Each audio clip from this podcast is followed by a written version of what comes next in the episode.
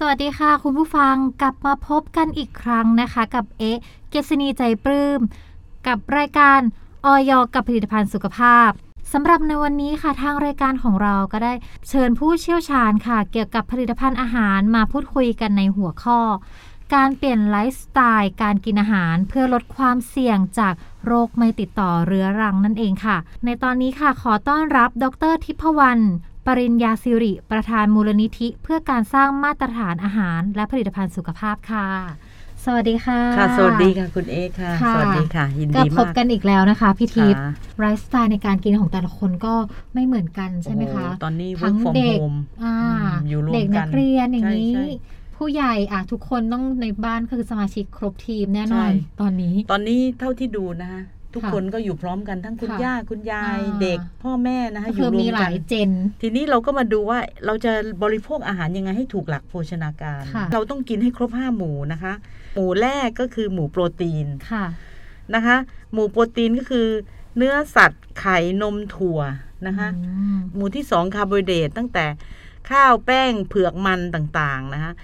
หมู่หมู่ที่สามก็คือเกลือแร่แร่ธาตุที่มาจากพืชผัก แล้วข้อสำคัญก็คือไฟเบอร์ใยอาหารก็ได้จากพืชผักนะคะหมู่ที่สี่ก็คือวิตามินก็ต้องมาจากผลไม้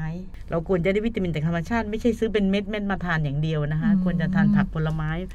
ผักให้เกลือแร่แร่ธาตุค่ะ ผลไม้ให้วิตามิน ผักเนี่ยช่วยการขับถ่ายเพราะว่ามีไฟเบอร์สูง ผักก็เหมือนไม้กวาดเข้าไปอืมกวาดสิ่งสกปรกออกจากอ่าร่างกายผ่านลำไส้ค่ะวันหนึ่งต้องกินผักผลไม้ ไม่ทราบเลยค่ะพี่ทิพย์อย่างน้อยต้อง 5กำมือหรือ 400 กรัมอันนี้สำคัญมากนะคะแล้วสุดท้ายเนี่ยก็คือไขมันจากพืชหรือสัตว์นะแต่ต้องปริมาณเหมาะสม ตอนนี้เนี่ยปัญหาโรค NCD หรือโรคไม่ติดต่อเรื้อรังเนี่ยก็คือเป็น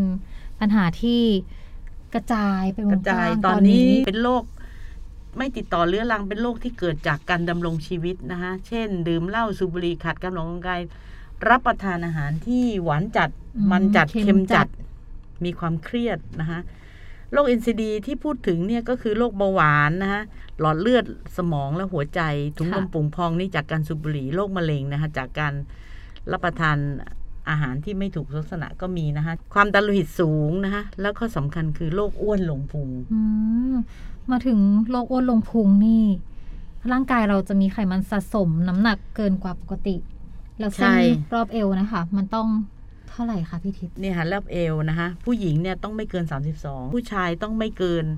36นิ้วอืมค่ะนะคะแล้วถ้าเปรียบเป็นเซนติเมตรอะคะพี่ทิพย์ เป็นเซนก็ผู้หญิงก็ไม่เกิน 80 เซนนะคะค่ะหรือผู้ชายไม่เกิน 90 เซน ถ้าเกินแสดงว่าอ้วนแล้วนะคะ ทีนี้โรคอ้วนเนี่ยกระทบกับสุขภาพยังไง เอวเพิ่มทุกๆ 5 เซน เพิ่มโอกาสเบาหวาน โอ้โห คนอ้วนจะเป็นอัมพาตแล้วโรคหัวใจมากกว่าคนปกตินะคะ คนอ้วนกระดูกเสื่อมเร็วกว่าปกติ ผู้หญิงอ้วนเสี่ยงมะเร็งเต้านม โอ้ยอันนี้ก็ต้องตรวจ ผู้ชายทุกปีอ้วนนะคะเสี่ยงเสี่ยงมะเร็งลำไส้ ดังนั้นเนี่ยการกินให้สมดุลก็คือสิ่งที่สำคัญที่สุดนะคะอันนี้ก็เป็นสิ่งที่อยากจะเน้นย้ำนะคะว่าโรคเบาหวานความดันนะคะแล้วแล้วหัวใจหลอดเลือดต่างๆ มาจากโรค NCD หรือโรคอ้วนนะคะเพราะว่าเราเรากินเกินอ่าเราต้องการแคลอรี่วันหนึ่งประมาณ 2,000 แคลอรี่ค่ะนะคะมันกับเค็มค่ะ มีวิธีการลดอย่างไรบ้างคะพี่ทิพย์มันเนี่ยเราต้องกินไม่เกิน 6 ช้อนชาต่อวันนะคะอ่าหรือ 24 กรัมเนี่ย โดยเฉพาะคนอายุเกิน 50นะคะควรหลีกเลี่ยงอาหารทอดเลยนะคะอืมของกะทินะคะ บริโภคเนื้อสัตว์ที่ไม่ติดมันนะคะ ทีนี้เกลือเลี่ยงยากเพราะมันอยู่ในของคาว คนเราต้องกินโซเดียมไม่เกิน 2,000 มิลลิกรัมนะคะ การกินโซเดียมทำให้ไตวายนะคะอืมแล้วเป็นโรคหัวใจความดันโลหิตสูงสำหรับผู้ใหญ่เนี่ยแนะนำรับประทานยังไงนะคะ เราเช้าเนี่ยเรากินจืดค่ะ เย็นเที่ยงกินอร่อยอืมนะเย็นกินจืดเราพยายามกินจืดยืดชีวิต ถ้ารับปริปริมาณปริมาณเกลือเกิน หรือเค็มเกินนะความดันโลหิตสูง เพิ่มการรั่วของโปรตีนในปัสสาวะอืมทำให้มีผลการทำงานของไตและหัวใจนะคะเทคนิคการลดเค็มก็คือชิมก่อนปรุงทุกครั้ง ลดการเติมเครื่องปรุงนะคะเพราะเครื่องปรุงทุกชนิดมีปริมาณโซเดียมสูง ลดการบริโภคอาหารแปรรูปนะคะอาหารกึ่งสำเร็จรูปอาหารแช่แข็งอาหารกรุบกรอบอาหารจานด่วนนะคะ ลดปริมาณน้ำจิ้ม โซเดียมสูงนะคะ ใช้สมุนไพรปรุงแต่งเพิ่มกลิ่นหอมของอาหาร เช่น มะนาวมะนาวขิงขิงข่าขมิ้น ตะไคร้พริกค่ะทำให้หอมหัวใหญ่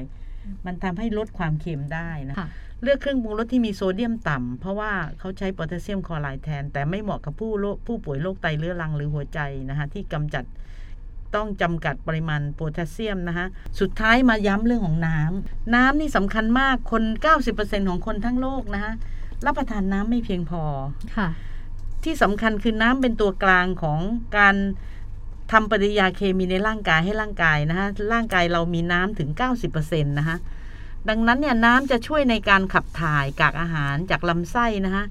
ให้สะดวกความผิดปกติการขับถ่ายเกิดจากการขาดน้ำนะคะน้ำในลำไส้น้อยเกินไปทำให้จุลินทรีย์เกิดโรคอยู่ในลำไส้ทำให้เกิดโรคอุจจาระร่วง เพราะเราทานน้ำไม่พอออืมนะคะ แล้วก็สารพิษต่างๆ ก็จะดูดซึมกลับเข้ามาในลำไส้ เราต้องดื่มน้ำให้เป็นนิสัยโดยอย่างยิ่งวันหกถึงแปดแก้ว อืมแต่เขาก็มีสติ๊กมาว่าผู้ชายต้องไม่น้อยกว่าเท่าไหร่ ผู้หญิงต้องไม่น้อยกว่าเท่าไหร่ใช่ค่ะ ค่ะพี่ทิพย์ ผู้ชายต้องดื่มน้ำไม่น้อยกว่า 3.7 ลิตรต่อวัน และผู้หญิงอืม ไม่น้อยกว่า 2.7 ลิตรต่อวัน วิธีสังเกตง่าย ๆ สังเกตจากสีปัสสาวะค่ะ ถ้าปัสสาวะสีเข้มแสดงว่าเราดื่มน้ำน้อยเกินไปอืมถ้าปัสสาวะสีเหลืองจางใสๆนะคะไร้มูกหรือสิ่งเจือปนถือว่าดื่มในระดับน้ำเพียงพอหลับปกติ ลดการดื่มน้ำหวานน้ำอัดลม กาแฟชานมไข่มุกนะคะ แล้วก็ดื่มน้ำเปล่าในอุณหภูมิห้องปกตินะคะ ความมันก็ 6 ช้อนชานะคะ ความหวาน 6 ช้อนชา 1 ช้อนชาความเค็ม เราขาดอย่างใดอย่างหนึ่งไม่ได้ แต่เราต้องรู้ปริมาณที่พอเหมาะอ่าแล้วก็ทานผักผลไม้วันละห้าห้ากำกำมือนะคะค่ะก็สำคัญก็คือต้องออกกำลังกายเพื่อสุขภาพอืมนะวันหนึ่งต้องออกกำลังกาย 20 นาที 20 30 นาที อาทิตย์ละ 3 วันอย่างน้อยนะคะ ค่ะโหวันนี้ได้ความรู้แบบ เต็มแม็กซ์มากเลยค่ะพี่ทิพย์ต้องขอบคุณพี่ทิพย์มาก ๆ เลยนะคะค่ะขอบคุณน้องเอด้วยนะคะ ขอบคุณผู้ฟังทุกท่านด้วยนะคะใช่หวังว่าค่ะเป็นประโยชน์กับทุกท่านนะคะ ที่นำไปค่ะใช้นะคะ เพื่อสุขการสุมีสุขภาพดีค่ะ ทั้งต่อตัวเราเองแล้วก็คนในครคอนบในคครรัอวบครัด้ววยทั้งเด็กนะครับเด็กเล็กผู้ใหญ่ผู้ใหญ่คือครบครอบคลุมหมดเลยค่ะ วันในค่ะวันนี้สำหรับวันนี้นะคะรายการของเราก็หมดเวลาลงแล้ว ก็ต้องขอตัวลากันไปก่อน แล้วก็พบกันใหม่ค่ะ